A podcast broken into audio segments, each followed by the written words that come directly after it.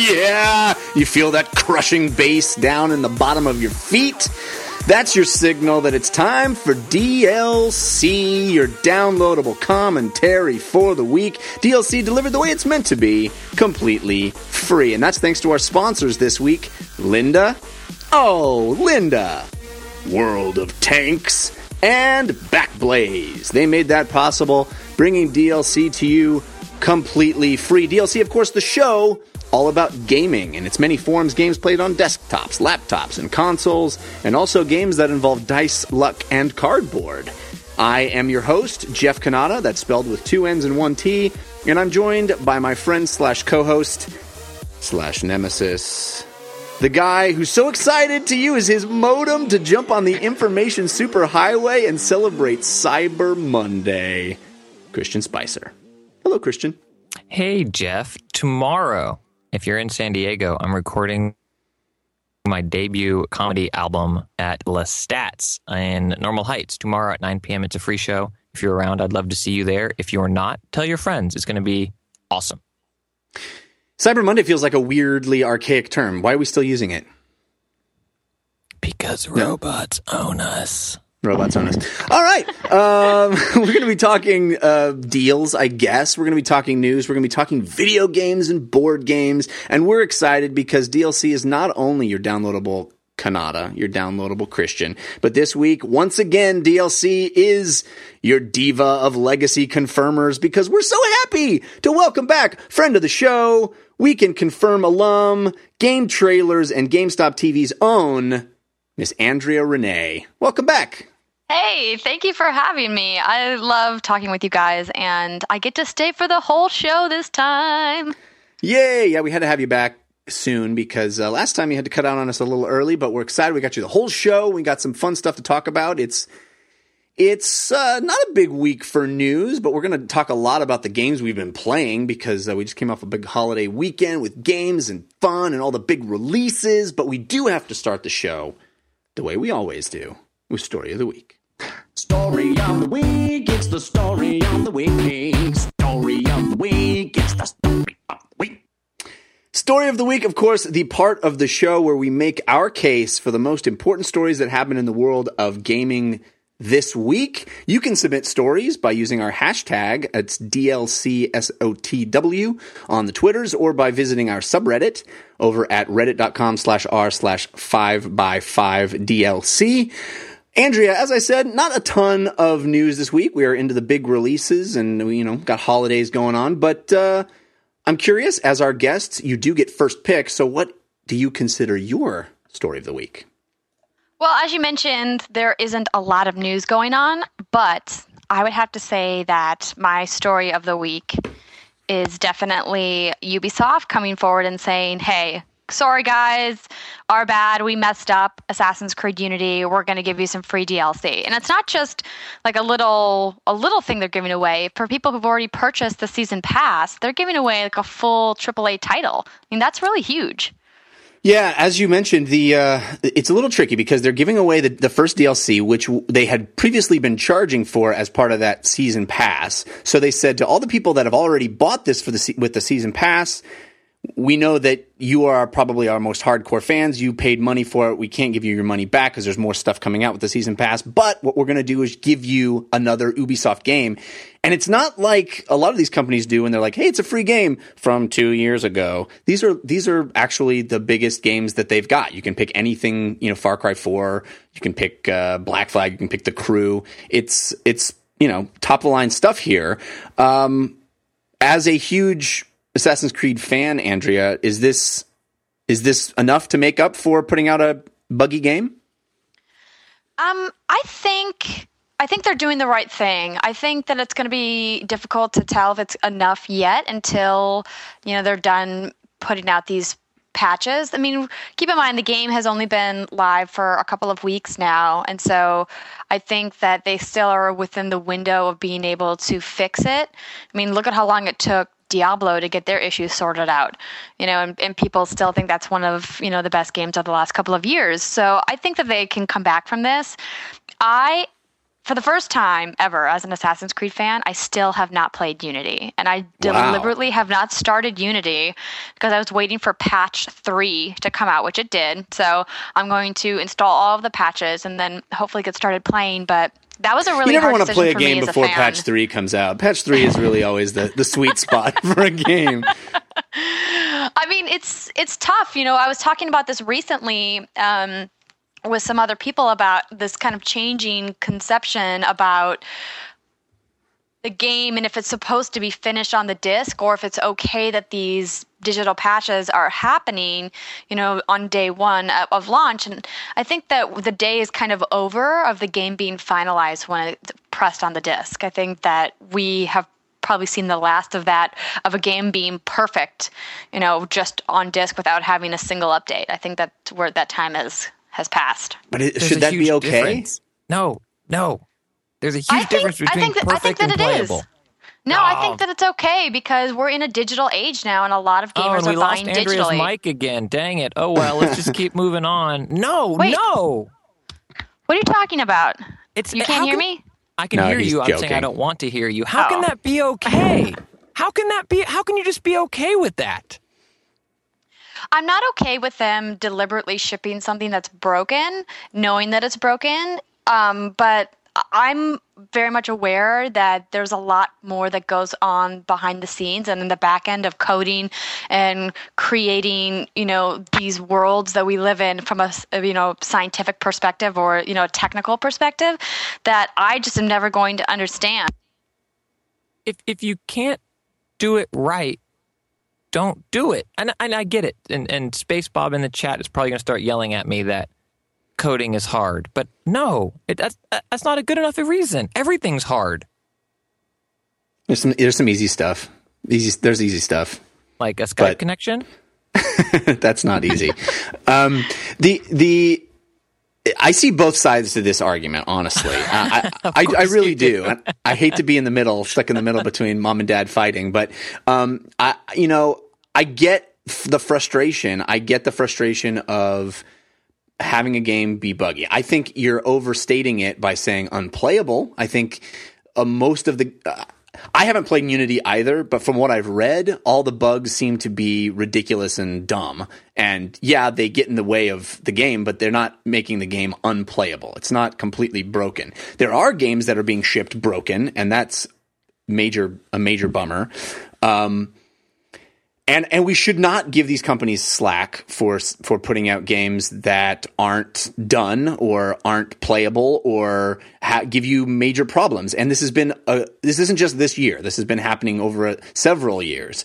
Um, but on the other hand, it does seem like these companies and you know there's another story here this week of you know Halo Master Chief Edition the the uh, the head of th- of 343 Industries also apologized you know we had uh, Bonnie Ross coming out and making an apology for her team and saying they're going to do something nice for all the people that bought the game they're going to make it right it sucks that we have to have this after the fact and it, we can't just have games come out fine but the complexity, the intensity, the it's got to be out by Christmas mentality leads to this. And I don't think it's 100% the developer's fault.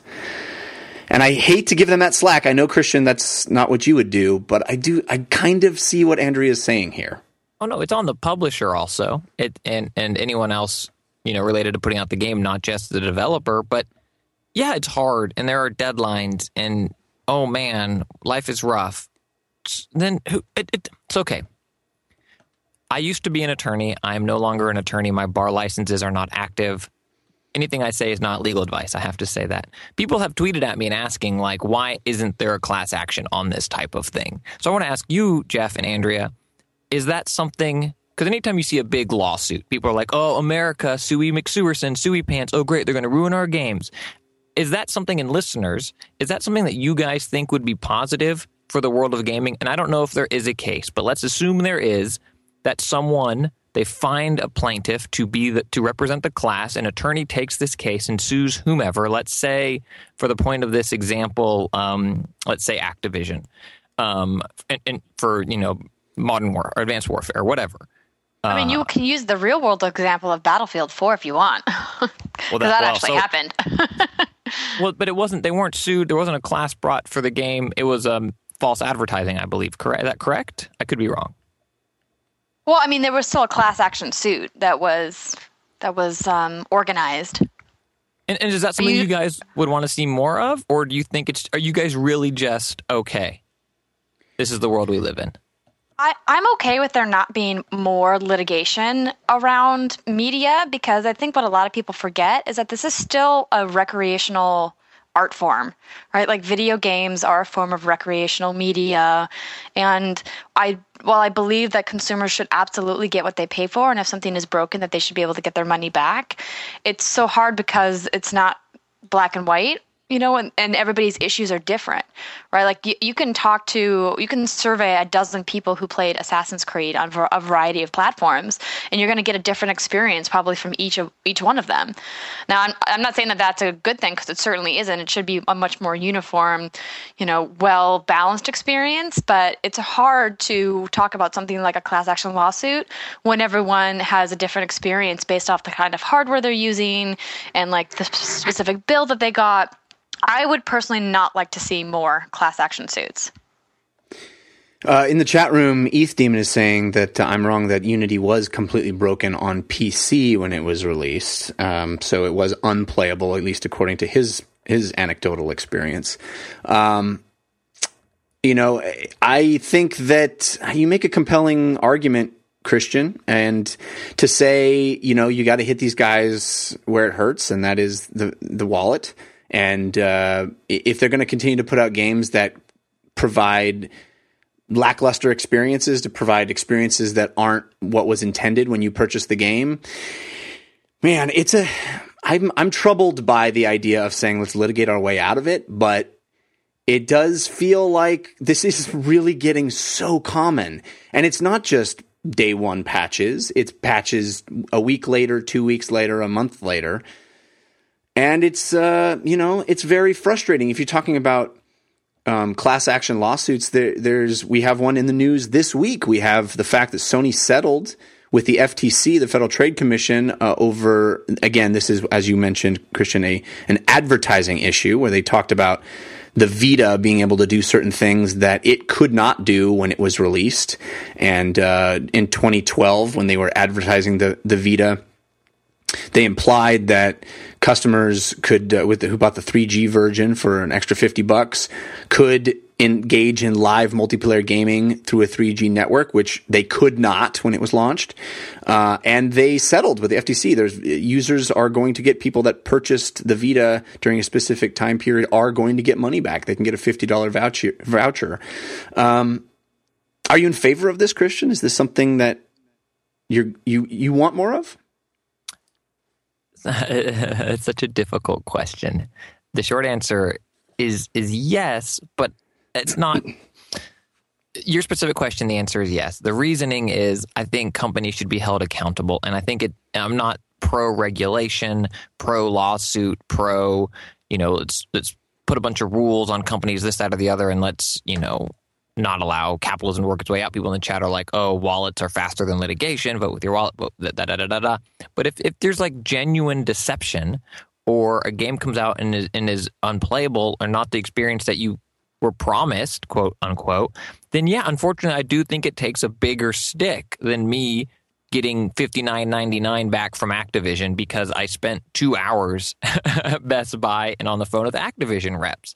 And I, I, it, I do think it's hard to come up with that perfect analogy, right? Because if you go to a movie and you're watching Guardians of the Galaxy and the back half of the movie doesn't play, you can go to the front of the AMC or Regal or wherever and say you get your money back. But that's not quite the same thing. If you bought a book and 20 pages weren't there, you could take it back. It, uh, so, and what Andrea said, it is you know, a leisure activity. It's not the same thing as a car, which is very hard to build, and there are recalls and lawsuits all the time for that.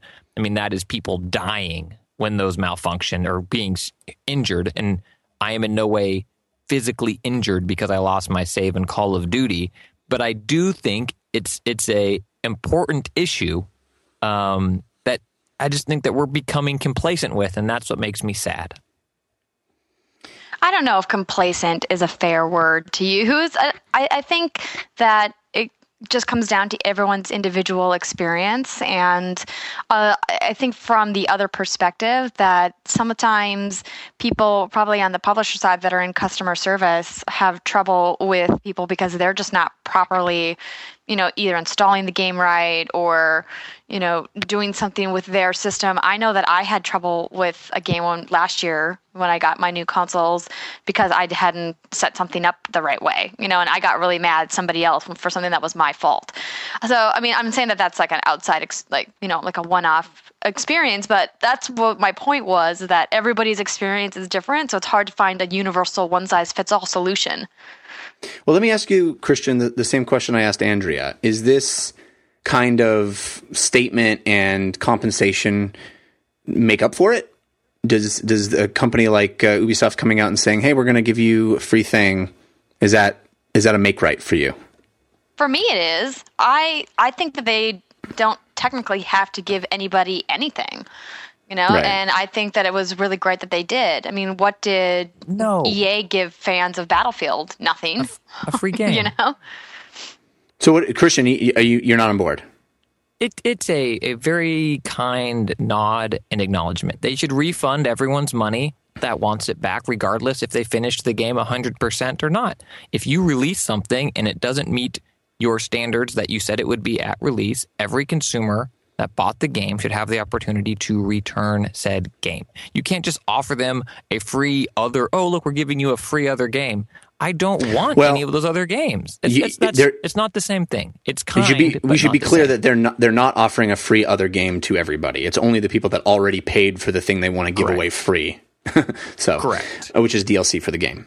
Um, I, I mean, I, I harp on this every week, and I'm sure I'll keep harping on it. But so far, my 2014 game of the year is Broken Games. Um, I've really been enjoying Drive Club on the PS Plus version. Um, uh, it's it's a mess, Jeff, and I will keep harping on this. I'm sorry, listeners, but I, no. I don't want to drag this particular show down per se. But it is something that that riles me up. All right. So, what is your uh, your story of the week then? Well, the Master Chief Collection, I think, was big, and you did uh, hint hit on that. That's just another apology, and we've messed up. Um, so we can we can move on from there. What I thought was really interesting, getting away from all of this, uh, this that and the other, uh, game doesn't work, game does work, is Steam announced changes to um, their gift how you can gift games on Steam. And I, I saw this story on Joystiq. Um, if people want to go there and attribute where I found it, and and basically what they're trying to do is Steam is trying to curb the number of people who purposefully use fraudulent payment details to buy Steam keys, and then they sell and trade them uh, as like a reseller, and then because they their payment was invalid, uh, those people that then bought those games from a reseller get the game taken off their account because it wasn't quote unquote paid for.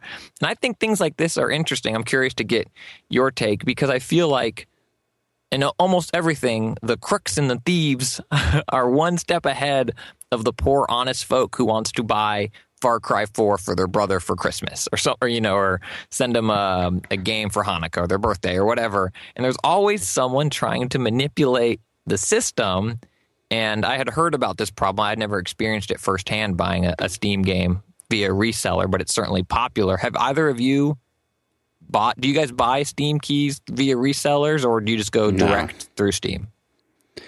I, have never bought it through a reseller. I, I, don't. I don't even understand why anybody would. It feels like Steam gives you such great discounts anyway. Why not just do it through there? I understand if you missed a sale and then oh, okay, this guy bought you know fifty of them and he's going to resell them at a fraction of the price. I think that's probably what people are doing. I wouldn't recommend it. You know, I don't. I don't know. What do you, What about you, Andrea? Um, I don't, you know, buy a lot of games on Steam just as a consumer. I don't do a lot of gaming on uh, PC, but I have been gifted a Steam card before, like one of those physical cards with like the code on it, mm-hmm. uh, which I know is not exactly what you're referring to, but I think it's an option for people who maybe aren't as savvy with, you know, the way that Steam has their sales and the way that their ecosystem works. For people who it's it's it's like an easy option to gift, or it's a nice thing to do if you have a group of people that you want to gift for. Um, I mean, I think that Steam is one of the smartest business platforms out there. That Valve really runs it very well, and they're really good to their community base. So, I mean, I'm on board for whatever they want to do to make their, you know, um, environment better.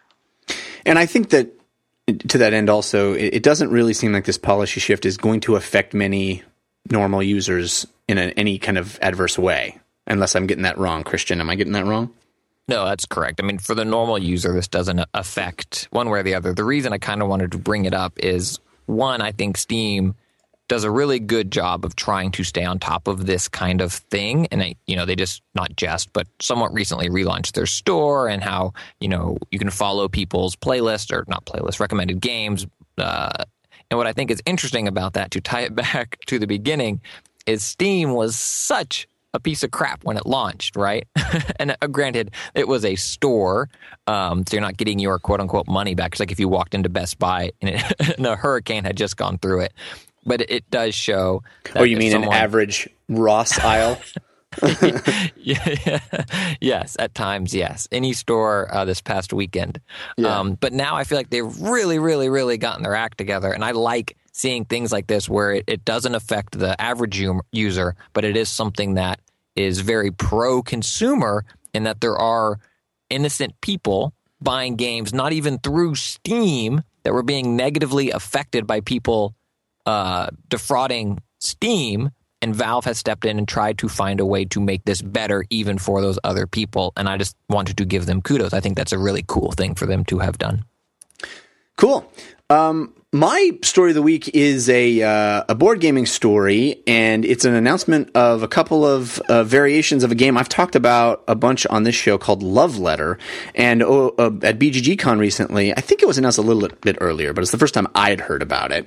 Uh, it's uh, some new versions of Love Letter. So just like Fluxx or Munchkin, uh, these games that are basically the same base game, but they have variations based on different IP, you know, to kind of keep changing them up and making them more interesting and getting more people to buy them. Love Letter is doing the same thing, and uh, they announced Love Letter Batman and Love Letter The Hobbit, and uh, those will be out in early 2015. They're also working on Love Letter Adventure Time and Love Letter Archer, which I know you're excited about, Christian, because you like the Archer.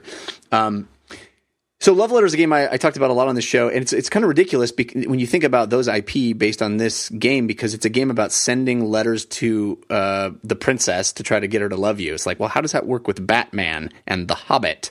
Uh, but it's kind of interesting the way that they've switched it up because the way Batman sends love letters is he punches villains in the face. That's a that's a, that's a love letter from Batman as a punch to the face. And I think it's a really kind of a cool way to switch up uh, and make a game which is really fantastic, inexpensive, and quick to play on the tabletop. It's one that I like very much. But sometimes when you pull it out with a bunch of buddies and they're like, really, I don't want to play a game about sending love letters to somebody. It's like, well, but yeah, but the game is really solid and very fun. Well, now you can maybe play it as Batman or The Hobbit. And they also added up a few different. Um, gameplay mechanics that sound sound kind of fun and, and just a little bit of tweaks to make them slightly different. But uh, I was excited about this announcement and wanted to make it my story of the week. Does it get you excited because you like the particular properties Batman and Hobbit, or does it get you excited because more board games? Do you think that this will help them get more mass appeal or something like that? I think both. I mean, I think I think it would be fun to play this game as Batman. The art is is really cool on the cards, and uh, the idea of using that gameplay mechanic, which is really solid and really fun, plays really quick. It's a good good filler game, really. Um, but to be able to pull that out with with guys and go, this is, this is a cool Batman game. Let's play it. Uh, I think I think it's a plus one, and, and, the game is very inexpensive. I think it's under ten dollars. I think it's like seven bucks. So uh, easy to recommend. Um, we've got more stories to talk about as well, but let me first thank uh, our sponsor, Lynda. Oh, Lynda. Lynda is an easy, affordable way to help individuals learn. You can instantly stream thousands of courses created by experts on business, software, web development, graphic design, and more. They actually work with industry experts. It's not just amateurs on YouTube trying to teach you how to do something and don't really know how to communicate or show you the exact thing you want. They've got the best people to talk about all of the topics that you might want to learn. Software experts, business experts, and they have timely training so that when a new version hits the market, you're going to get the latest, most up to date info. So it's not like YouTube where I'm looking at, oh crap, I've been watching this video for five minutes and I realize it's not even about the version I own all the courses are broadcast and produced at the highest quality, not like YouTube videos that catch as catch can. And the courses are broken into bite sized pieces so you can learn at your own pace and learn from start to finish or just find a quick answer. You can search transcripts, there's playlists, and there's even a, certific- a certificate of course completion, which you can publish to your LinkedIn profile, which is great if you're a professional in the field. Whether you're a beginner or advanced, lynda.com has courses for all experience levels. And they have apps for iPhone, iPad, and Android so you can learn on the go. Just one low monthly price of 25 bucks gets you unlimited access to over 100,000 video tutorials.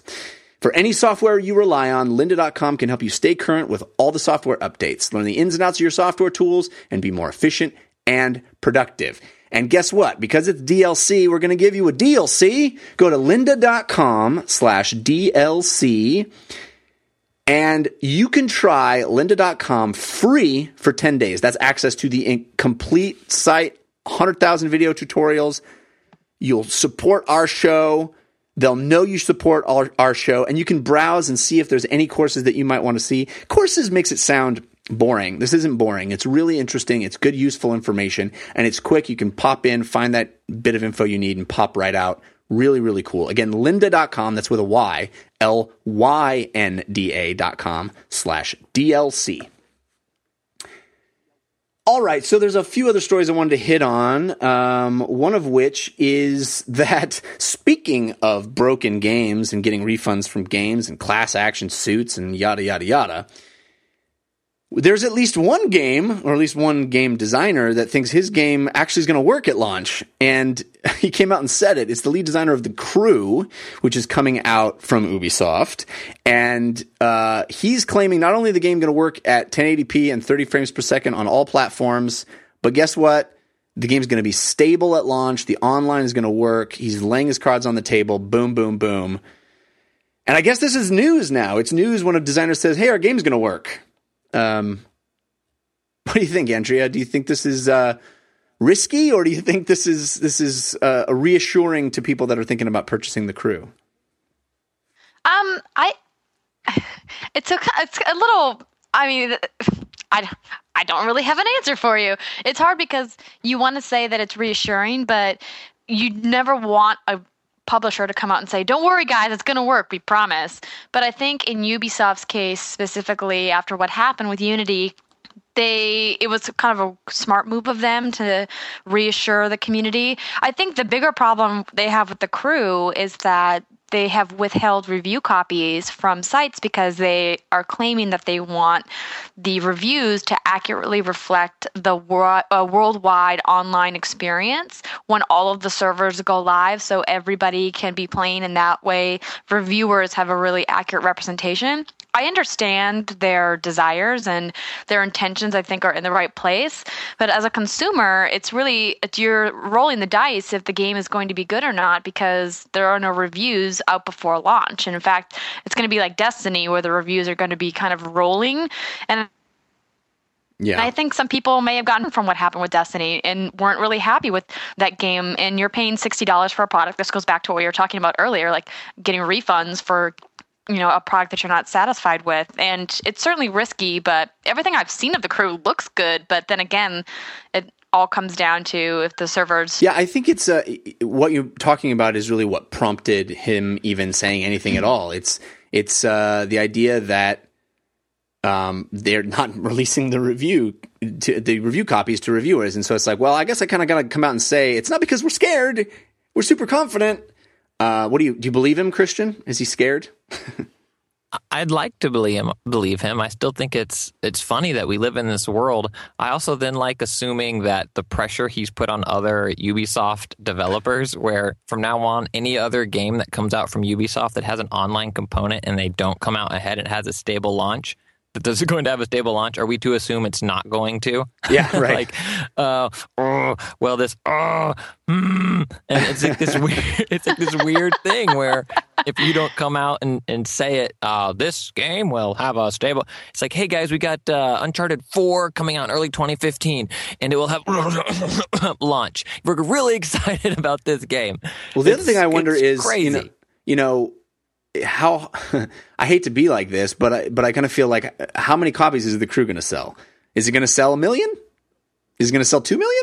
I mean, it's a lot I different having. guess A, it was going to sell at least a million. you think on at launch? I mean, than I that, think probably. I'd say like three million, maybe if they're if it's as good as it's looking. Because Well, every that- time I've played it at events, it's been awesome. No, then I hope they do have a solid launch because uh, I think that pulling off a launch of that size is hard. And I was gonna, I was gonna say something snarky about uh, maybe the crew won't have as hard a time pulling off a, a successful launch as something like Assassin's Creed or Halo or World of Warcraft that is having you know an order of magnitude more players trying to log on at one time. But maybe Or I'm wrong. Maybe there will be. Or drive drive club, right?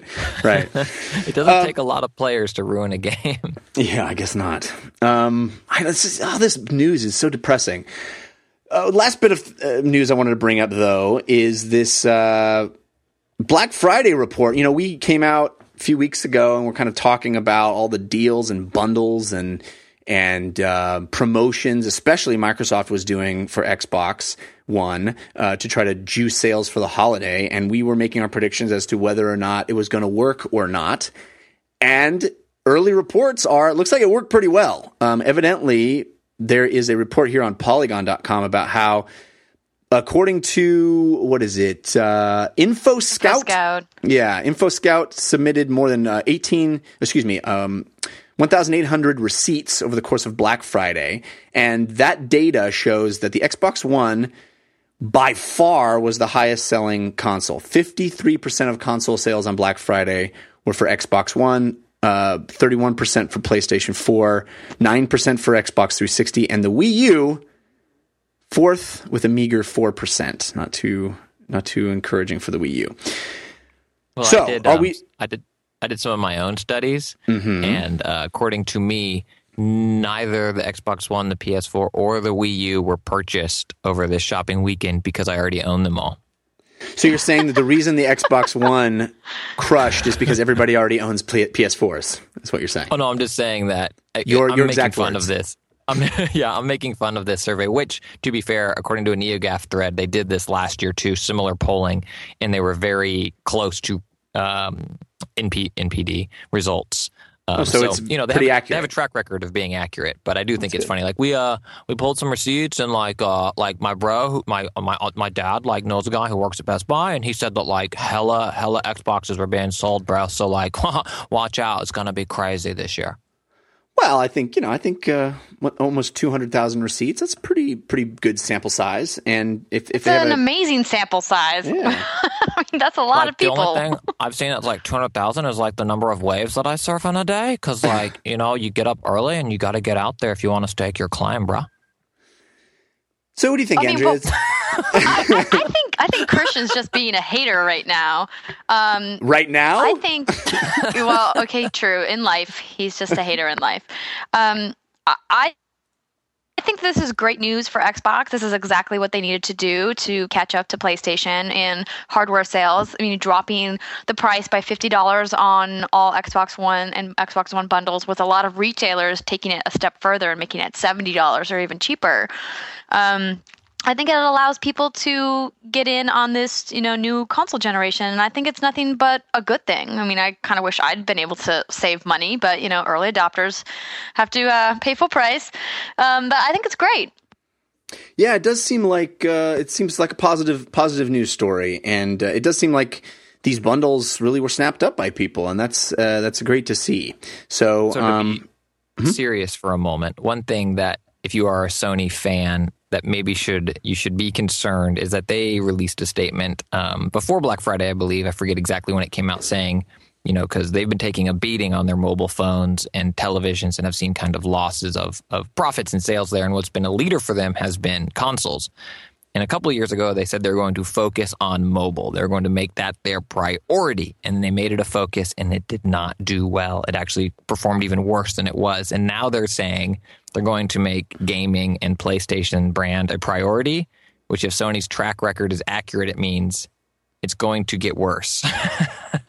so it's like hmm. anytime Sony focuses on something, they seem to over like micromanage it and it ends up not doing as well as when it was just kind of its own you know its own project in this mega corporation so i don't know if they'll go too hands on or not but like that came out and then xbox had a great black friday it seems like and you have to wonder i mean this console fight is far from over there's plenty of time for sony to mess up and microsoft to keep killing it Yeah, well, that is one perspective. I, I, I mean, I don't think I, I don't like to play into the war thing. I, I think both consoles are are viable, are interesting, have really interesting software on them. I go back and forth between the two. Um, I don't really have a favorite at this point. I mean, I, I think I play more PS4 than anything else, but uh, I've been playing a lot of Dragon Age on Xbox One, and uh, you know, I go back and forth. So I just my biggest worry about this entire story is the fact that the Wii U is still down there in fourth place behind Xbox 360. That's pretty scary. Um, all right, enough news. Let's get to the fun stuff. Let's get to the playlist. Ooh, what you playing this week? Could tell us. Ooh, what you playing this week? Could tell us on the playlist. Usually, the playlist is the part of the show where we like to check in with you guys on the phone. Our phone system not working today, so I apologize for that for everybody listening live. I really wanted to uh, to hear what you guys have been playing, but we'll do that next week, I hope. And uh, as we head head into the holidays, we're going to have um, more of, of community based stuff going forward because the news is going to be limited and it's going to be all about celebrating what we're playing. So I'm looking forward to that. In the meantime, however, I'm very interested to hear what Andrea's been playing. What's on your playlist, Andrea? Yes. What is on your playlist? Well, um, on my playlist is definitely uh, Dragon Age Inquisition. Mm, me too. I've been playing Far Cry, a lot of Far Cry, but I most certainly need to deep dive into Thedas. I'm so excited. I've been I've been putting it off because I know that once I start, stopping is going to be almost impossible. well, that's I can attest to that. I'm gonna, yeah, I'm gonna, I'm gonna might be going on from a rant. Bef- but before I do, uh, I want to hear about Far Cry 4. Are you uh, are you loving it? Far Cry 4 is the game I had to forsake in order to uh, you know play Dragon Age. So, am I missing out? Do you love it? I absolutely love it. I mean, it's a whole different kind of experience than Dragon Age, though. I mean, I have been really enjoying it because I think that they did such a great job building this world of Kyrat and this beautiful environment of the Himalayas and, and it's like you have the snow-capped mountains and then like kind of like lush exotic jungle and you know then you get to go on these crazy trips into Shangri-La. And I just like the world, and I think that you know some of the some of the world building that they've done with some of the NPCs and the little tidbits of the story that you find by going on some of these side quests really kind of make it a, a deeper and richer experience the longer you play. And I've just been having a lot of fun. I keep finding myself wanting to go back, even though I'm not really doing a lot of the main campaign story missions. I'm just you know doing all these random side quests finding collectibles, hunting, and I just it's fun. It's a really fun open world shooting experience. It's just great. I saw on Twitter that there may have been some sort of moment where you ran screaming from a tiger or a puma of some kind. Is that A honey badger. honey badger? Even more hilarious. Care to enlighten us on that story? yeah, so there are honey badgers in And they don't care. and They don't give a f about you. they don't. They are brutal too. Um, I, I've figured out how to kill them a little bit easier now, but the first encounter I had with one, from a distance, I thought it was a skunk, and then I got clo- and I got closer, and I was like, "Oh my god, it's a badger!" and it just kept running at me, and I was trying to shoot it, and I mistakenly was trying to kill it with a machine gun, which just was not. Which was not working for me at all. Honey badger Um, don't care about your machine gun. and so I was like trying to run away from it, and it would not leave me alone. And um, I I ended up like uh, rocket launchering it. That is like literally just like full on like I'm going to explode you out of existence. That is uh, that is a good use of resources. it was fun though. That's awesome. I I think Far Cry, the Far Cry franchise as a whole, is one of the few first person shooters, real first person shooters, that has that kind of emergent gameplay experience that really things that no one anticipated happening. I mean, I guess some great AI in games like Halo or whatever can can engender that as well, but it feels like Far Cry is in a league of its own where it, when it comes to pure shooters and in creating that really bizarre, uh, oh, you know, emergent gameplay, open world craziness. Yeah, I think that we haven't really seen um, a lot of shooters that put a lot of emphasis on story because most of it's on you know the mechanics of shooting. And I know that there's you know that you can play multiplayer in Far Cry. And I just haven't ever really you know gone down that path, but I like that I can have this really amazing experience where I actually care. I mean, and Far Cry has kind of struggled, you know, game to game in really tying the threads of the franchise together and really creating a um, an arc between them. And I think what what I've really liked about Far Cry 4 in particular is that I think that this protagonist is he's a little bit more likable and he feels like he's got a little bit more of a richer deeper backstory than some of the previous protagonists have. And um, that's to me what is kind of driving you know me through the game. And pagan min as a villain is just so amazing. I'm just i'm really sad and i think i've seen a lot of other people mention this that he's not a bigger part of the game i would like to see more of him because he's just so deliciously evil Did, did you you play a lot of uh, Far Cry Three? Uh, you know, the big criticism is that this game is No, I didn't very play. similar. I didn't play a lot of it.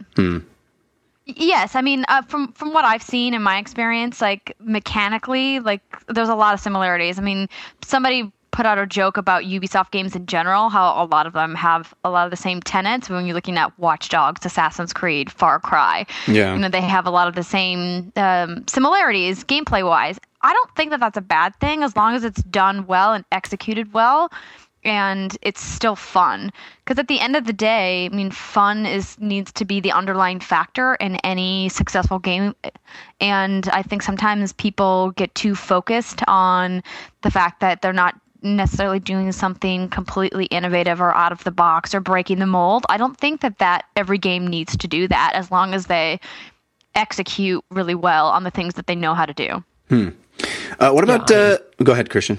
I was going to say more of the same can often be great, right? If it's new location, new bases that you're trying to infiltrate and take over, and, and honey badgers, and instead of you know different animals, and, and that that can be awesome. I think the thing that's interesting about Far Cry, and perhaps why fans of the series are you know were hit a little bit, is that Far Cry to Far Cry Two to Far Cry Three were such different games that still had this a, a, a little bit of a common thread in terms of open world, how you go into the game, things that you can do, creating your own chaos, and then Far Cry 4 coming out and coming out quickly after Far Cry 3. I think some hardcore fans were kind of just um, upset that they didn't get some other world shift tilt to the to the franchise that they've they've come to love. But that said, in my opinion, Far Cry 3 is my favorite Far Cry, so that there's a better Far Cry 3, that's awesome.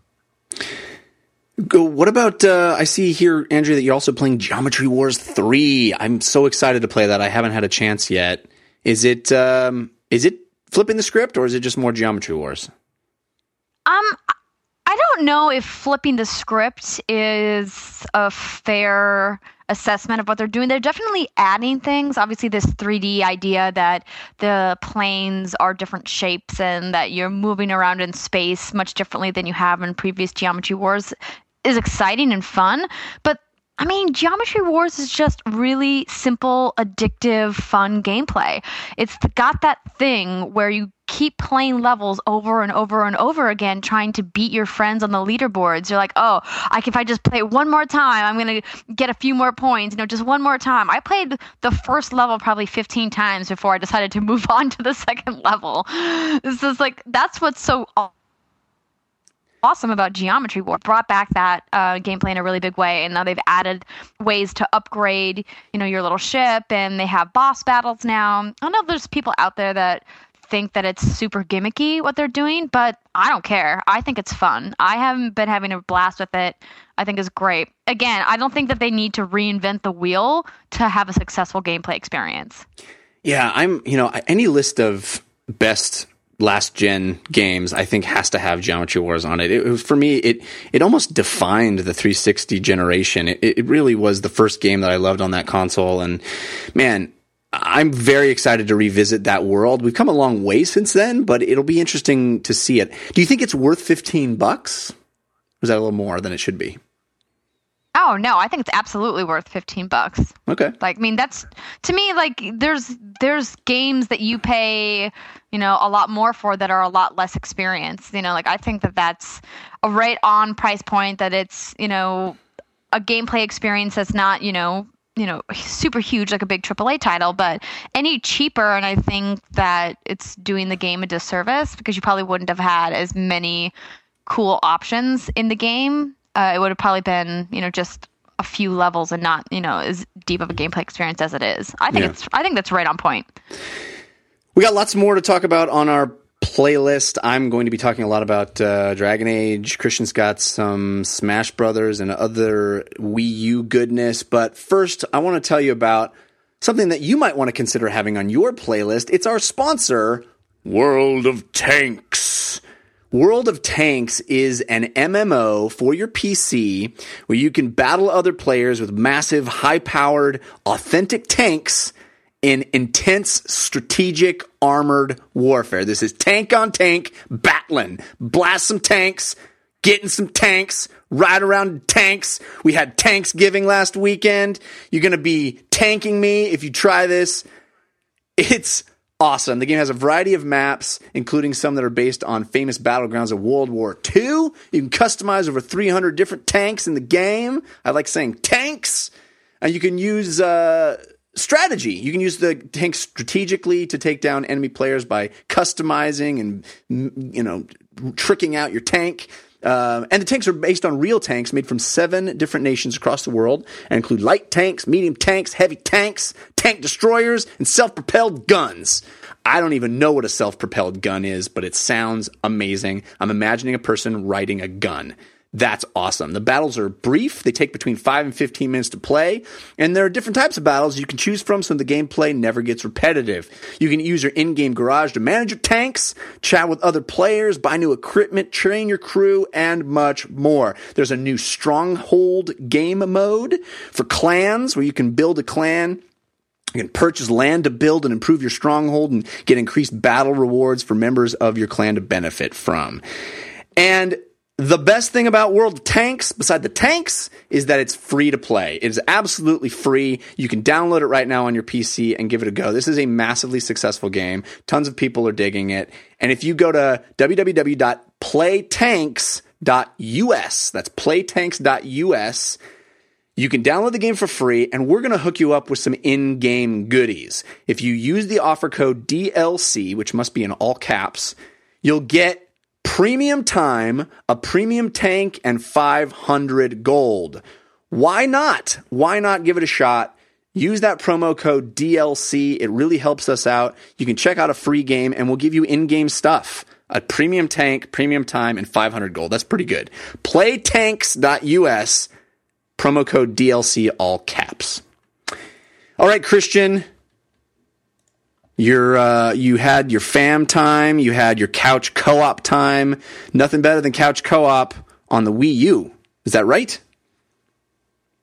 I mean, there there might be, but we had a lot of fun. So, um, my brothers were in town, and and then visiting from the UK. Listeners might remember he was on an episode of uh, We Can Confirmed. Philippe Boscher is is on is touring the United States as those Europeans go on tours.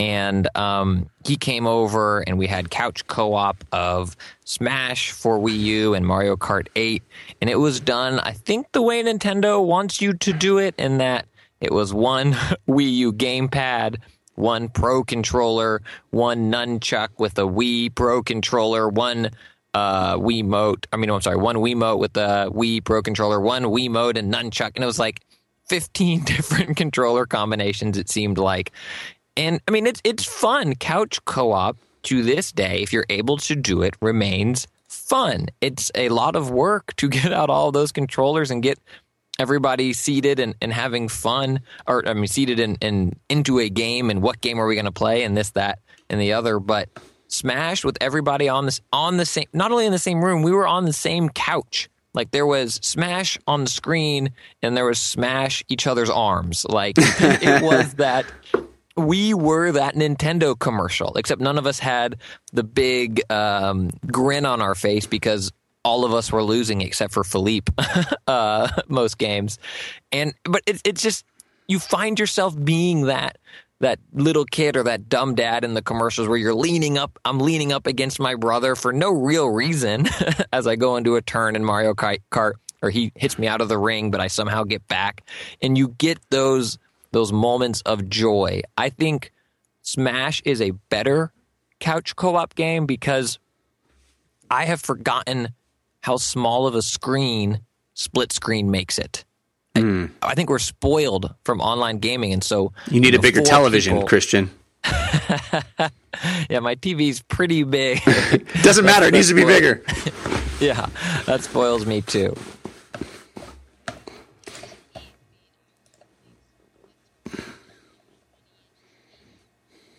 Right.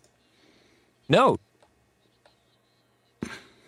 I no, I I totally agree. We are spoiled. Online gaming with our huge relatively cheap flat screens has spoiled all of us. And so Mario Kart, I was like, "Oh, wait, my view is is smaller. I don't have 65 inches of view of viewing." But that's what makes Smash so fun, right? Is that there is no split screen. It's chaotic. You're all in this world together. Um, and I know Nintendo keeps saying to do it, but yeah, do it. It's great if you're able to get it together. Um, it's so much fun to play, and, and as Jeff, you say, it should be easy to get together a board game night if you you know find like-minded people. It should be just as easy to get couch co-op together. So I'm going to try one of my New Year's resolutions. I'm going to try to make a point to do more of it, whether it's on the Wii U or otherwise. But I mean, is is my sales pitch? Does it get either of you excited to try to do this? We all have friends over for other parties or dinners or whatever. I mean, why not more couch co-op? Sell me on sell me on Smash Brothers as a game for people. Like I as much as I want to love that franchise, I've never loved it. And I find it you know, I'm I'm a Street Fighter slash Mortal Kombat slash Soul Calibur fighting type dude. I've never been able to click into the chaos that is Smash Brothers. It feels too too much, too crazy, too weird, too mashy. Tell me why I'm wrong. Well, I need to start by potentially calling you out. When is the last Street Fighter, Mortal Kombat, or Soul Calibur that you've played? All of the last versions of them. Okay, you did. So you played a version of Street Fighter 4 and you spent some Oh, time yeah. on the last. Okay, okay, good. I, I thought maybe you were saying back in the day. So I was like, oh, you've grown out of fighting games. No, no, Um, no. Play against someone good, and you'll see that Smash isn't chaotic and button mashy. I mean, you will continuous, constantly lose to better players. If you have a bunch of novices, then it's smashy, button mashy. But I think that's fun. That's a testament to the game that people that don't know can get in and play and still have fun and it's exciting and bright lights are flashing. But if you play against a skilled player and they're playing with one of their mains, nine times out of ten, if not more, you will get destroyed. I mean, there's skill. Well, that does sound fun. Well, no, but you're saying sell you on the game. It's just too button mashy. It's not. You just No. need to spend the time to learn. Like, who's your character? No, I, I don't mean I don't mean it's too button mashy. I pro- probably shouldn't have thrown that into the mix of things that turn me off about it. What what I'm more concerned about it it, it feels chaotic, and not not because it's button mashy, but because there's so much stuff going on. I I'm trying to attack one guy, and two other dudes come up behind me.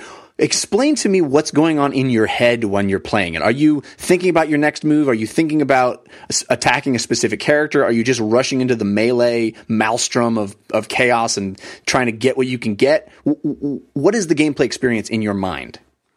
Got it. So I am not an elite Smash player, but I think I, you know, I can tell you my strategies. I think I know more about how to be an elite player than I can actually execute.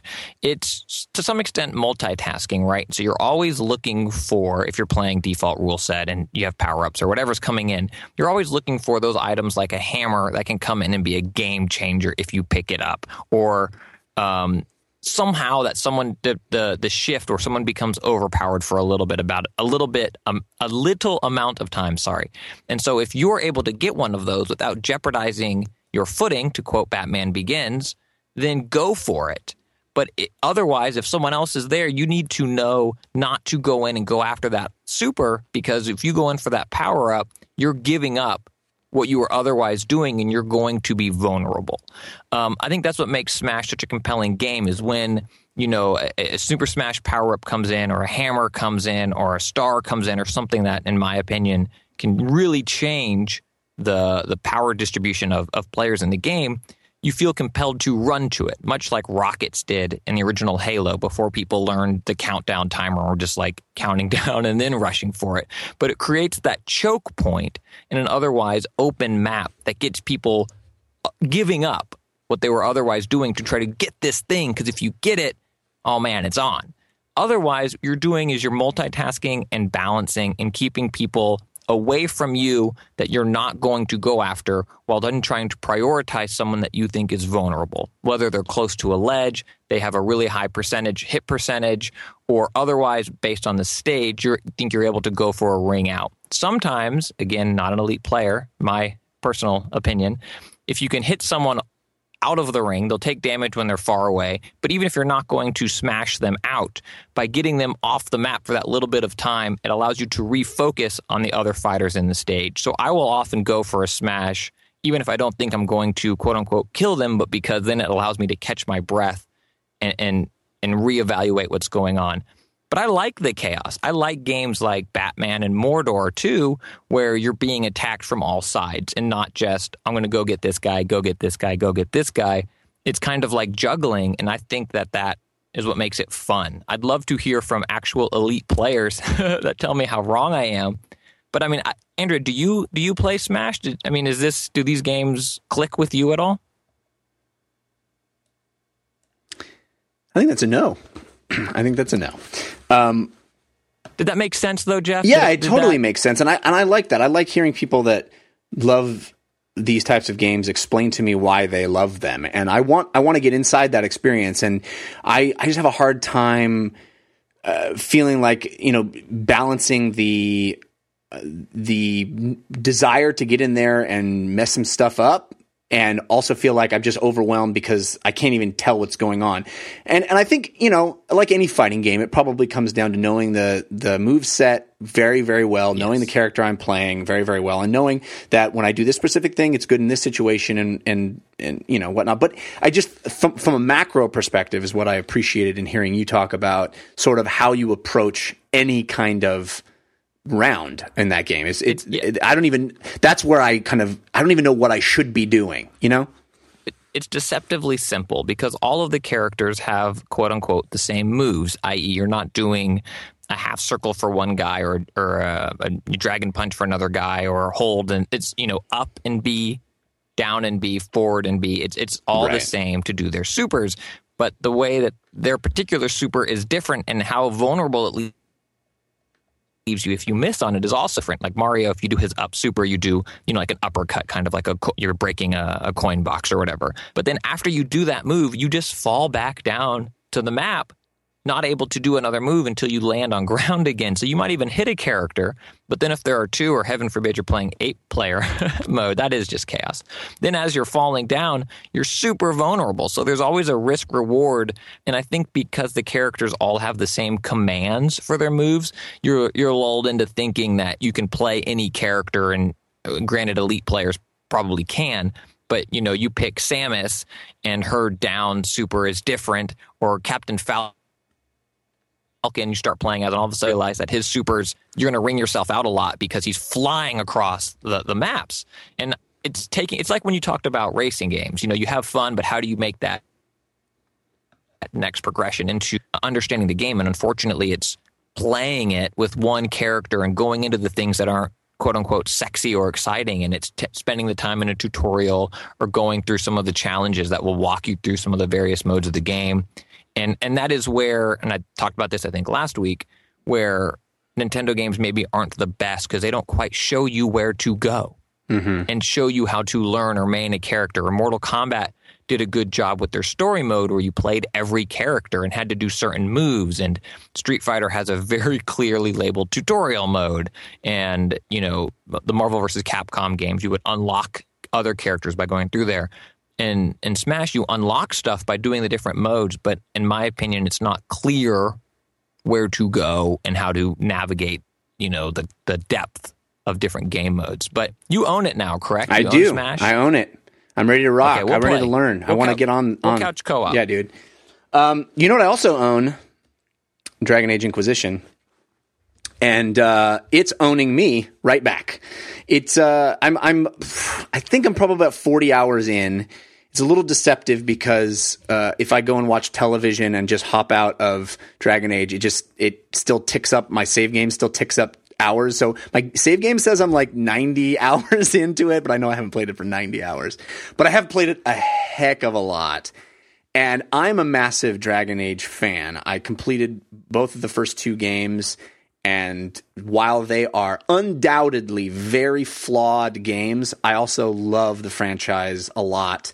And I think they what they do well, they do better than any other game out there. And that is creating juicy decisions, creating really interesting really interesting role playing decisions and creating an interesting world and having cool role playing trappings. But what they've never really done particularly well is exploration, which is a big part of what I love about role playing games, and combat. The combat's always been it's fun, it's fine. And I think Inquisition fixes both of those. The first one it fixes in a in a huge way. I mean, my biggest complaint about Dragon Age 2 was how all the levels are very linear and you, you feel like you go to these, you know, very important places and you you know, you, you go to this big open field or something and it's just a very, you know, circular path that has a few little dead end spindly bits off the side and you can explore every bit of it. It's got a few boxes to smash to find things in it, but you're not really exploring. You're going to these cool places, but they all feel really small. They feel really confined and the level design isn't particularly inspired. Well, Inquisition they got that note big time. I mean, you know, Inquisition has learned, I think, a lot. It, you definitely see a lot of influence from Skyrim, from the Elder Scrolls games in Dragon Age. And they went open world, but they went open world in a massive way. The game is enormous. It is gigantic.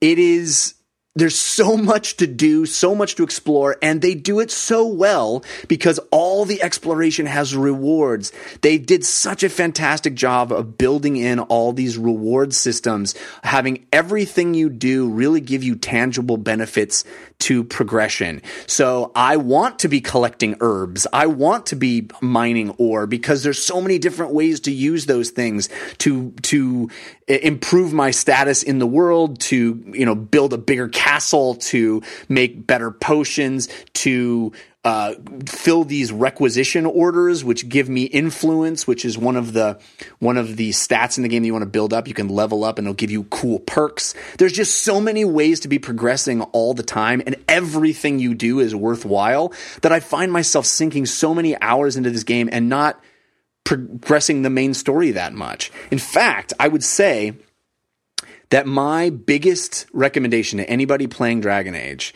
and this is anathema to me as a gamer who is a very much a completionist and I have a hard time going to the new area before I finished everything in the old area, which was very Dragon Age. In the previous two Dragon Age games, you could you just finish everything here and then you go to there.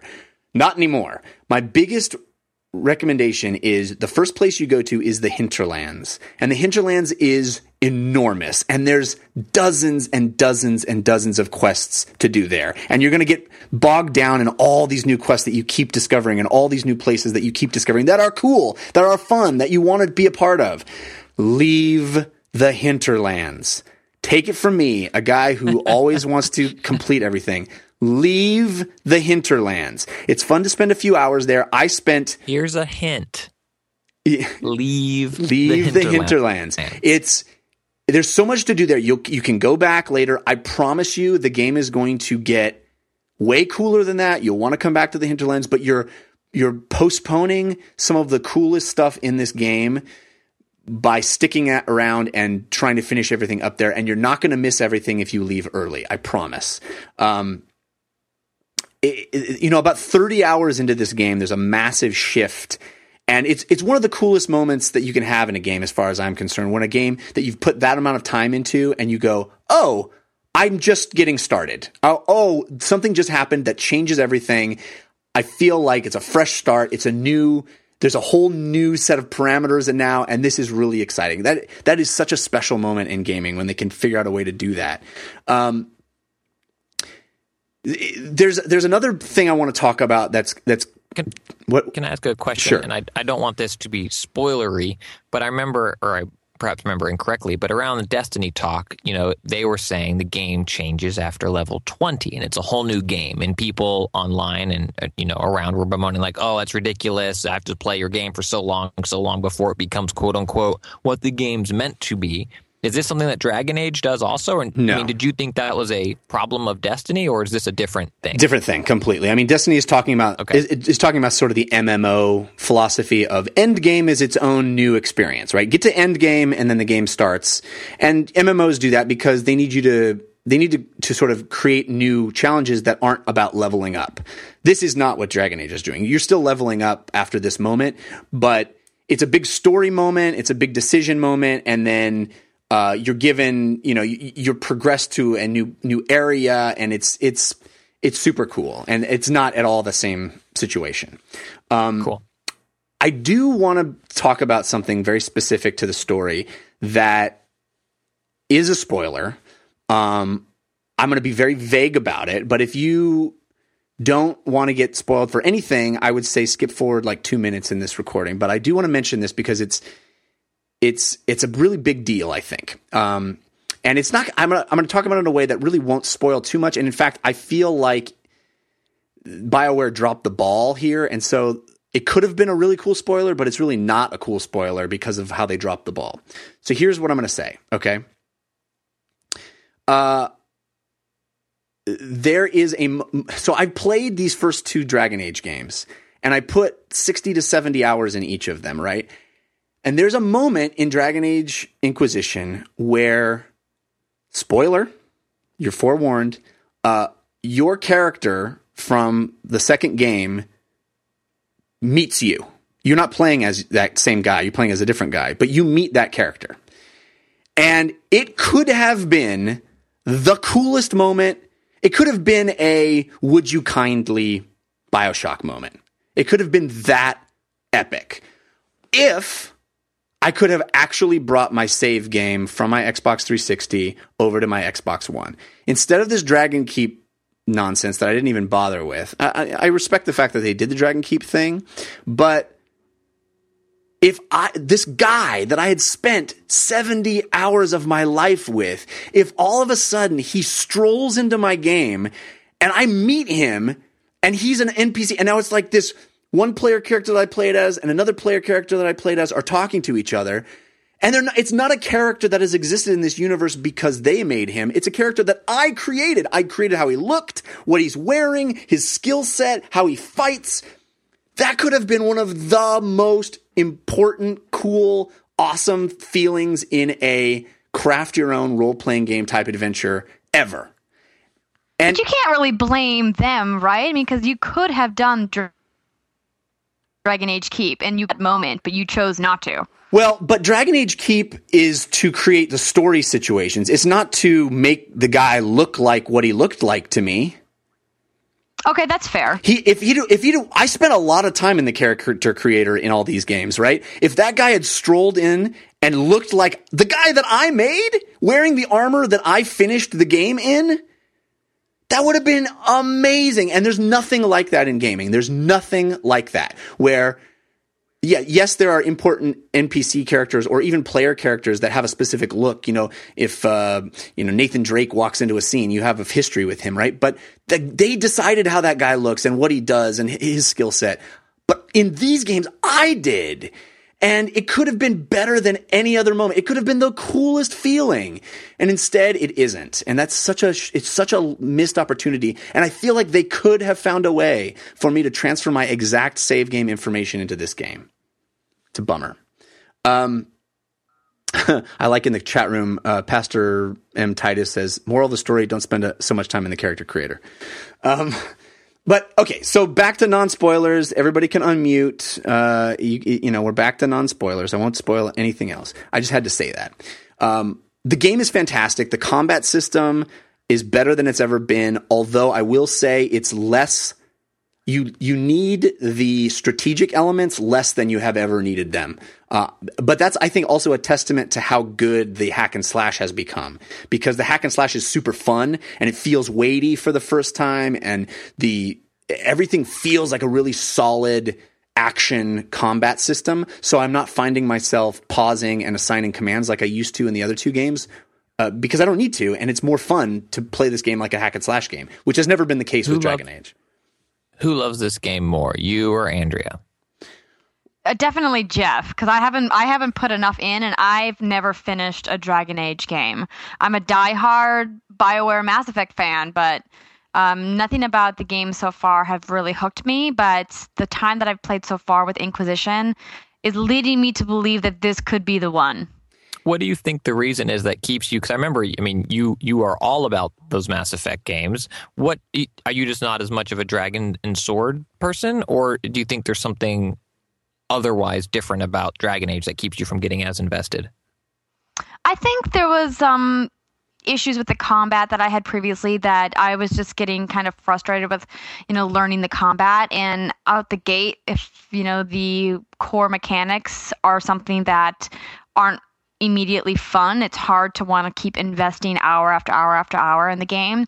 I also didn't really latch on to the lore and the story of what's happening in Thedas with and uh, you know with the Templars and the mages and everything and the chantry, but I think it's really just that I haven't given it enough time, but that's the thing, right? And that's one of the criticisms that a lot of RPGs get is that people say, "Oh, well once you're 10 hours in, it gets really good." But it's like, "Wow, that's such an investment of time to make, you know, to really get to the meat of the game." But that's the way that these massive RPG experiences are no matter what the franchise is. And I think now that you know they've really taken the best parts of each of the games that they've had so far and are kind of putting them all together and then ex- making it even that much bigger and better and more expansive in this open world and putting this emphasis on exploration that's what makes it more exciting to me as a player Jeff, what hooks? What about Dragon Age? I mean, you too largely was panned, and I remember you put hours into that. What about these games hook you? I mean, did it take ten hours or from first step? Because you said you're not playing WoW with friends. Yeah. Because Dragon Age has its talons into you. I mean, for, so like like I did with Smash, for people that maybe aren't interested or have kind of like Andrea, like ah, I like it, but they don't, I don't love it. Is it just this game is quote unquote for you, or is this game somehow different and really pulled you in? You know, I, I what I love about the Dragon Age games, as I said, is there even including Mass Effect and maybe especially Mass Effect, uh, there aren't role playing games that give you juicy gray decisions like Dragon Age. One of my biggest con- criticisms with Mass Effect is that all the decisions in that game are good guy or bad guy. They're all, uh, you know, light side, dark side type of decisions. And if you decided at the beginning that you want to play light side, all your decisions are kind of made in one decision. You don't ever, you're not ever struggling with what to do because, oh, I'm a good guy, so I'm going to pick the good guy decision. Or at least that's how I play. With Dragon Age, and the series has been like this from the very first, the the storytelling is different. It it really creates a situation where it's like, oh, what would I do, or what do I want to do in this situation? How do I want to approach this? Each side is equally compelling, and there isn't a, a, a clear good choice, bad choice, evil, you know, benevolent kind of situation. And I love that about these games. And so I put up with a lot of uh, their mm, eccentricities, you know, for lack of a better term. The, the, the sort of the things that weren't as good as other role playing games, like the combat system and some of the other stuff. I think Inquisition doesn't put its best foot forward as far as the little tutorial mission. The first, I don't know, 45 minutes to an hour of the game is probably the worst part of it, which is a bummer. Um, but after you get to sort of that late title card, everything gets good. Once you get to the hinterlands, I think the game is great, and it only gets better from there. I, what they've they've learned a lot of lessons from Assassin's Creed actually, and it's it's neat to me how much of Dragon Age 2 is really a setup for this game. It really Dragon Age 2 was the setup for Dragon Age 3. Dragon Age 3 is the war that they were trying to prevent in Dragon Age 2. And you really are waging war in this game. It's really cool. They've added all these cool systems. They have this war table that you go to and you can assign different resources around the map to to wage war or to do um, subtle like spy missions to try to find out information and get power and you're you're de- you're you're developing your power and your influence across the map. And for a large part of the game, I was like, why am I getting all this power? And then 30 hours in, something changed and I went, oh, okay, now I get it. But I don't think I don't think you have to play 10 hours to like this game. If you don't like it within the first 5 or 6, I think you probably won't like it. But but if you like open world, discovery based, beautiful, um, deep role playing games with juicy decisions, I think this is the. I want to say it's the best of the Dragon Age games so far. The story might not be as great as two or one, as far as it, it is very complex and it does draw a lot of information. It assumes you know a lot of information from the t- first two games, and it can be a lot of you know nonsense words that sound like gibberish. But there really is a good story there, and there's a and all the side quests have really interesting stuff.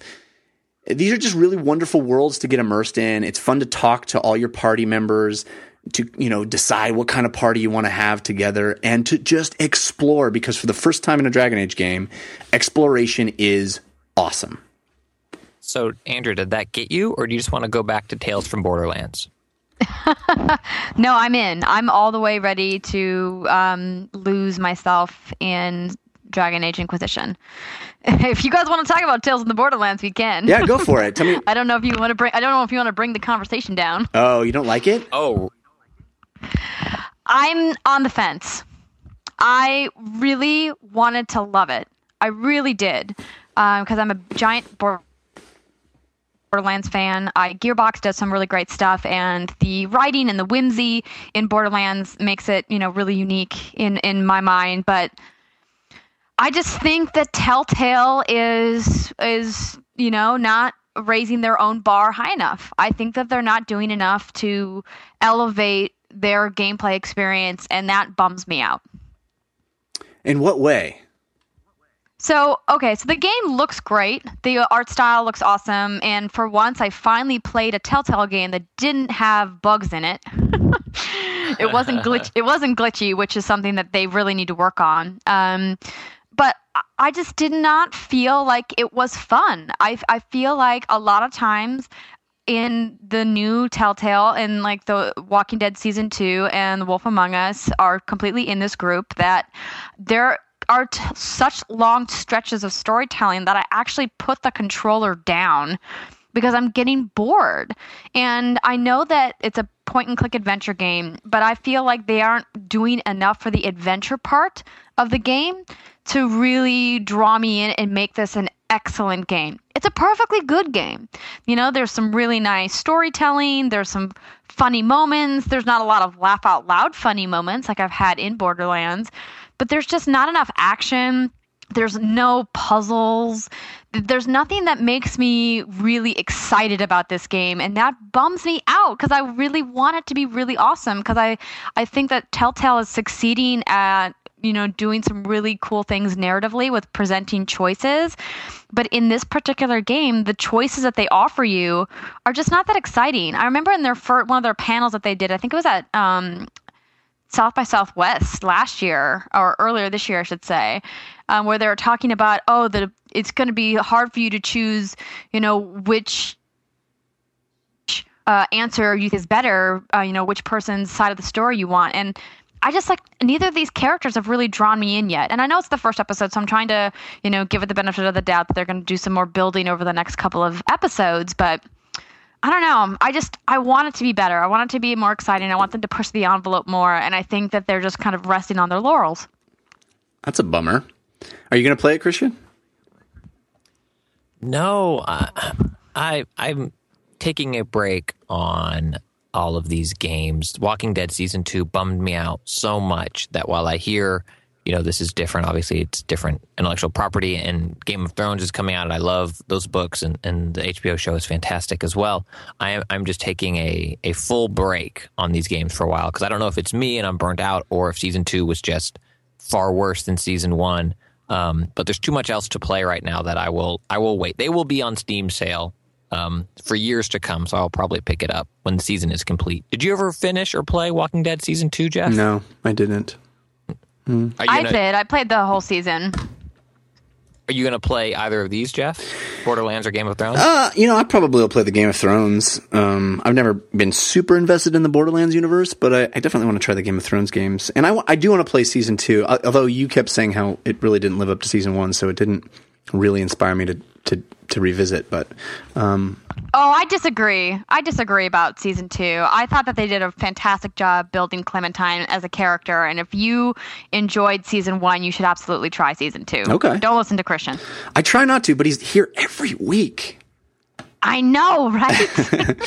Um, yeah. Okay. Well, I guess Tales of hey, Board- if you're listening, if you're listening to this show, if you played season one and you liked season two as much or more than season one, tweet at Andrea and I and let us know. if you liked it less than season one, let us know. And if you liked it substantially less than season one, um, we should hug each other because we feel each other's pain. I have like I have about an hour and a half more of uh, Dragon Age Inquisition rant to to go on, but I'm gonna save that for next week because it is in fact now tabletop time. Tabletop time, tabletop time. Right now, right now.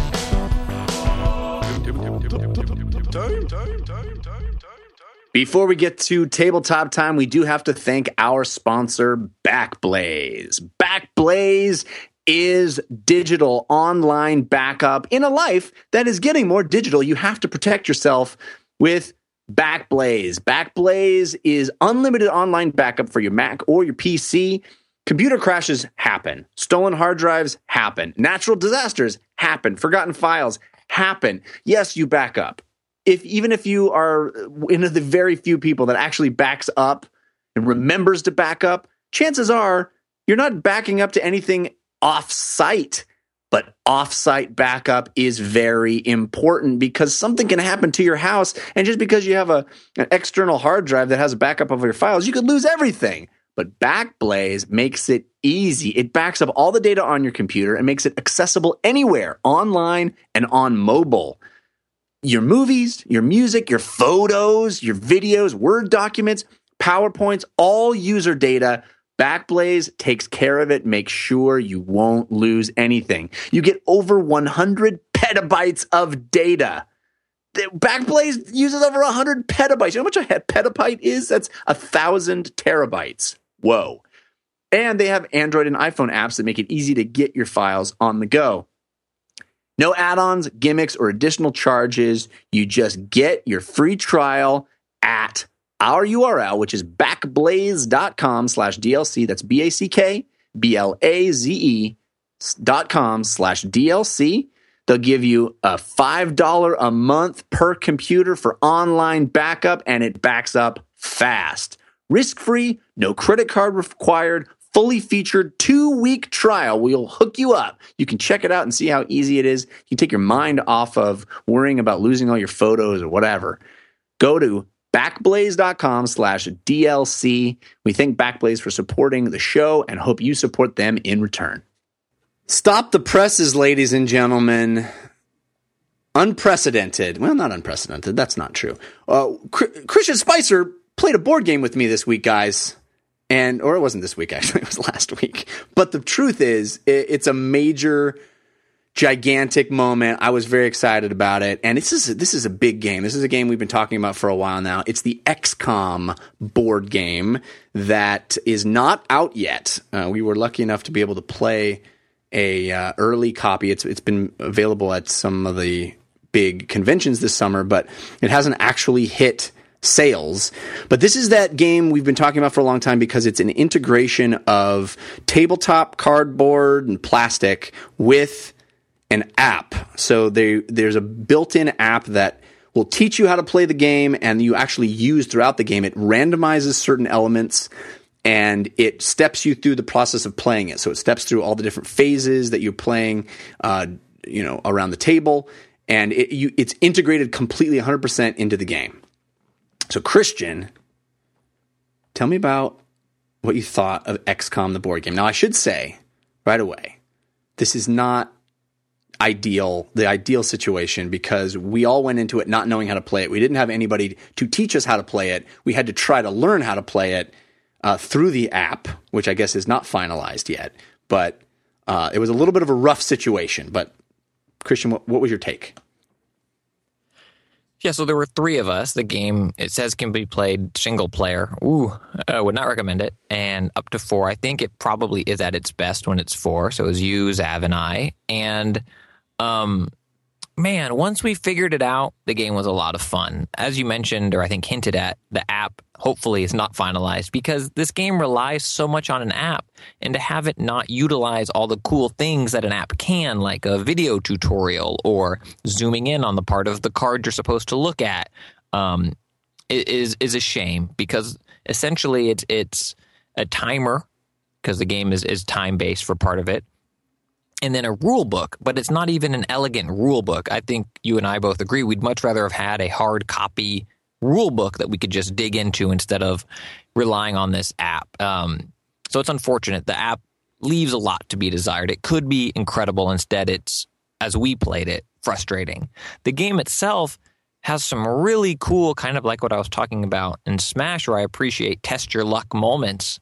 Um, the game relies on dice rolls, and there's always a basically uh, test your luck die. I don't know what's the term for what that other dice is, Jeff. Yeah, there's this push your luck mechanic where you're trying to hit a certain number on, and you get the, the amount of dice you can roll is based on how many resources you've applied to a certain task. So you're trying to get successes on these dice, which are I think what two two in like a one out of three chance um, on the dice. So you, you can keep rolling the dice as many times as you want, but every time you do, the chance of you failing altogether gets higher and you're rolling this red fail die at the same time you're rolling your your win die. But the number that comes up on the fail die every time you ch- you choose to re-roll the number that makes it a fail goes up and up and up. So you have a greater chance of failing. So it's a wonderful little push your luck mechanic that I, I liked as well too and that that mechanic really, I think, makes the game fun because you think you're successful. And, depending if you roll them all, you can, you know, obviously roll them all and all your die in, in one hand and, and see it then. But you're like, yeah, I got, oh, son of a gun. And, and you really do get to press your luck. And we got into some really um, interesting situations where we had some awesome wins and some really sad and laugh inducing fails because we were so, so close to pulling off something fantastic. I remember, Jeff, you had, you were rolling first the um, succeed die and then the press your luck die and you got like all successes.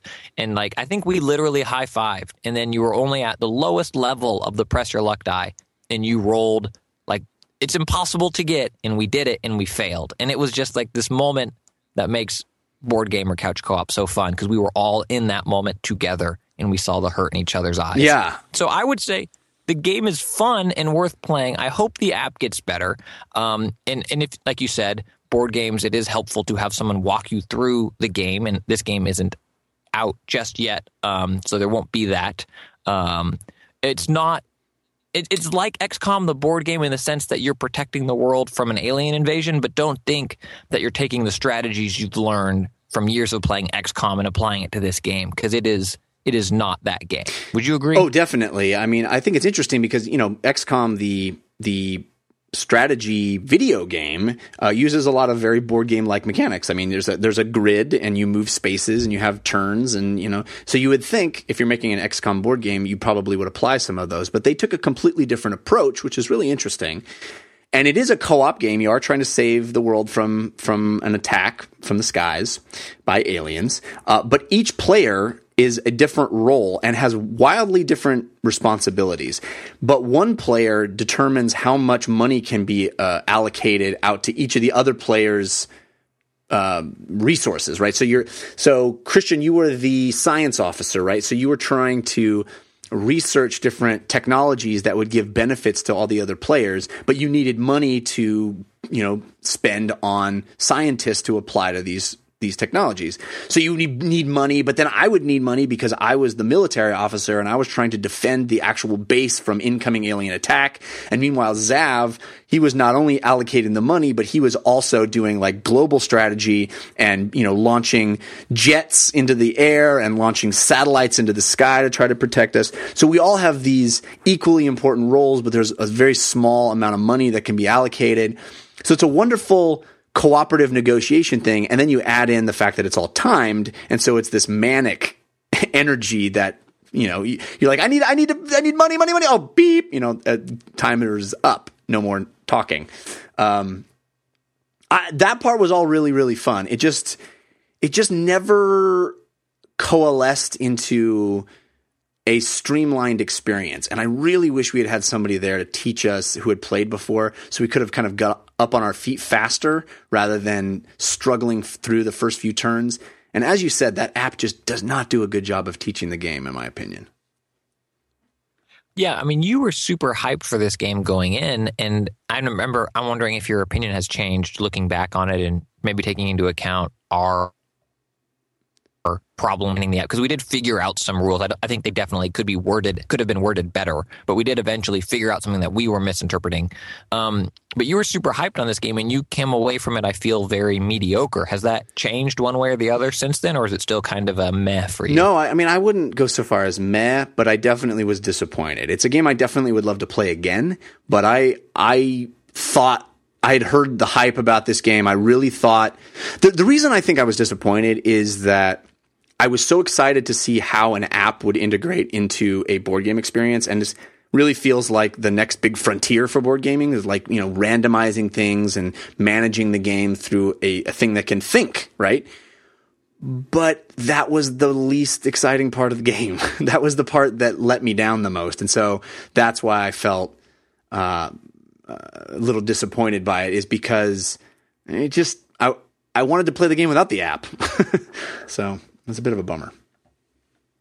I mean, doesn't board gaming inherently lend itself to physical things instead of digital things? I know that you said that one of the things you were excited about was the integration of the app with the, you know, the physical pieces, but I personally hate reading things digitally. I would prefer paper over reading an app like 10 times out of 10. Yeah, yeah, I think you're right. I mean, they're, they're I think there are really cool benefits to having the app. Like I said, no two games are the same because the app does this job of randomizing things and creating certain situations that you have to react to that would be very difficult to simulate without, you know, computation, without a, a processor randomizing things.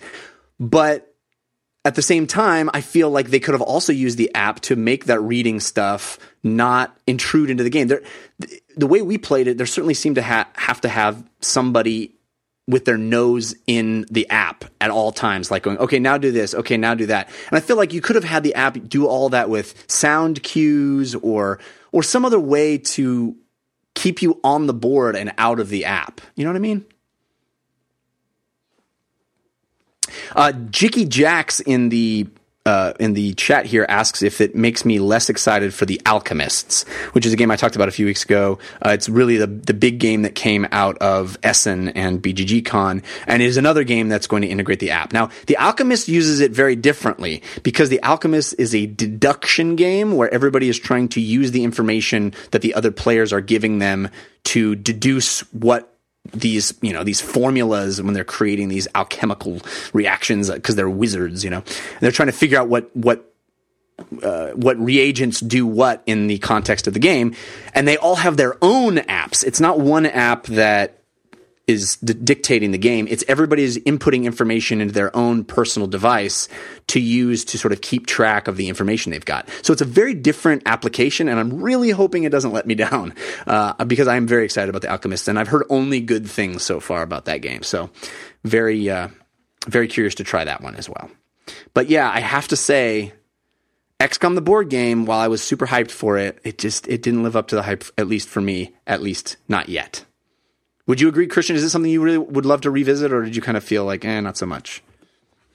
I- I would like to revisit it after the app is finalized, hopefully improved. And I do think at the end we got a better handle on it, like what pieces get cleared between rounds, what don't, and and how to play the game. I thought it was fun, but of course I play way less board games. So, you know, for all I know, I'm sitting around playing, you know, pick a mid tier. I'm I'm playing Haze, thinking it's great because it's the first first person shooter I've ever played, and everyone's like, "No, you idiot! You need to be playing." You know, Far Cry 4. And I'm like, I've never tasted that. Well, So- I, I, I don't know. I, I think if you're having fun, you're having fun. That's not you don't have to feel like that. It's no, you know, if you enjoy haze, enjoy haze. It's no big deal, um, or the equivalent. No one enjoyed it. I did have to play that. I had to play that game for review, and it was terrible. Anyway, um, all right, that's gonna that's gonna do it for this week's episode. Uh, we do have our parting gift to get to, so stick around for that. But that's gonna wrap us up for the main show. Andrea, thank you so much for sticking around for the whole thing. What um, what are you up to? Where can people see your stuff?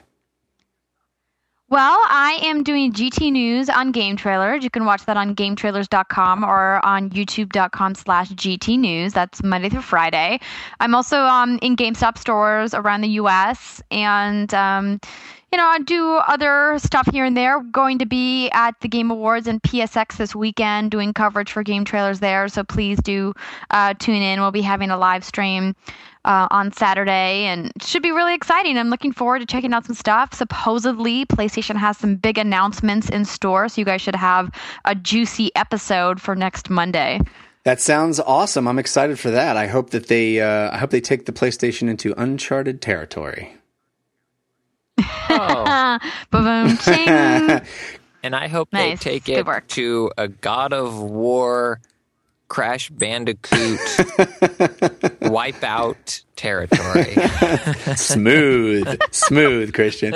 Um, all right, you already mentioned your uh, your show. That's tomorrow. If you're listening to this on Monday, what what uh, what else is going on? Oh yeah, uh, I'm recording an album, my first comedy album, tomorrow, Tuesday, in San Diego at Lestat at 9 p.m. It's free. Please come out. It might rain in San Diego, but it's going to be a great show. Um, Thursday, this not this one, the, this fourth, I'm doing a sketch show at Nerd Melt, and the Thursday after that is Improv versus Stand Up, the show I created at the Upright Citizens Brigade Theater. And people that are in New York, we do it monthly out there as well. Boris Heiken hosts it. Um, if you want to hear me talk not video games, Stuart Nocht and I do a, a dumb little podcast called Uninformed Opinions, where we just kind of ramble for 20 to 30 minutes on dumb topics. It's imagine we have concerns and then make it less funny and um, less topic guided. And that's kind of what it is. It's a fun, it's two friends talking. Uh, Jeff, what, what, uh, what's shaking for you as we grind into the holidays? Well, as you mentioned, we have concerns is uh, three times a week over at wehaveconcerns.com. Hope people give that a shot. Check it out. And uh, we do the slash film cast over at slashfilm.com. We're talking uh, we're talking Babadook this week. We just did a they did a special for the Star Star Wars trailer. They did a special. I wasn't on that one, but uh, you should still check it out. And um, if you like this show, boy, it would be great if you told a friend. Or how about giving us a nice review on the iTunes? A little five star review is certainly helpful. We really appreciate it. But even more than that, tell a buddy, tell a friend, maybe two. Uh, we'd love to get more people aware of the fun stuff we do over here at DLC. So uh, spread the word. We really appreciate that. Uh, all right, guys, it's time now for the parting gift. This is your parting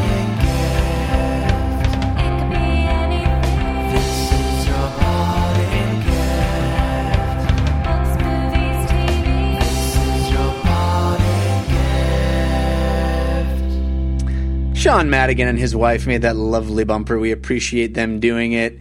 Um, we got a recommendation for the people, Andrea. Um, yes, I do. In advance of the Battle of the Five Armies, which is just a few weeks away now, I highly recommend going back and rereading the original Hobbit book. I've been doing it myself, and I I forgot just how whimsical the book is, and Tolkien's just such a fantastic storyteller. Granted, it's not as good as The Lord of the Rings, which, I mean, I think they're kind of apples to oranges, but if you guys have never read the book and you're interested at all in uh, watching the movie, it'll help give you a lot of context for what's going to happen in the third installment, uh, the the final big battle showdown, which I'm really looking forward to. So that's what I would recommend. Me too. I uh, I went the other direction. I I went ahead and bought the Blu-ray of the first two movies to get myself excited about the the last one. Well, I did that too. um, I do love that book though. It's a great book. Uh, big part of my childhood. Christian, how about a parting gift from you? Yeah, I'm kind of stealing this from Amy Poehler in her book, Yes, Please. She talks about asking your parents to tell you about the day you were born and how it can often be a great story that most of us have never heard. But as Thanksgiving has come and gone, but we're still in the holiday season, um, I think it's fun to ask your family, someone in your family, a story about you when you were young that you don't know. I mean, far too often we sit around and roll our eyes sometimes at our family members and like, oh, tell them the story about that time the car broke down again. But ask a question gear the conversation the way you want it to go and learn something about yourself that you may not remember and uh, have a laugh with that. Awesome. Uh, I want to recommend uh, the newsroom, guys. Wow, I just caught up to the newsroom last night, and this season, this third final season of the newsroom on HBO, is so good. It's really different than the last two seasons. It's much shorter for one. It's only six episodes, but they are jam packed with craziness and it's like ramping everything up and man aaron sorkin's writing is so good and all these characters i love them and i just think the show is great everyone ugh, i wish we lived in a world that aaron sorkin wrote but we don't we live in this world anyway i appreciate this episode andrea you being on it awesome thank you again for for hanging out with us anytime you're always welcome. Thanks for having me. Yeah. Uh, and Christian, thank you. Thank you to Zach Holder, our awesome producer. Thank you guys for listening. We really appreciate it. We'll be back next week, Monday at 11 a.m. Pacific time, if you want to listen live. And until then, think about what you put out into the world. Make it a better place.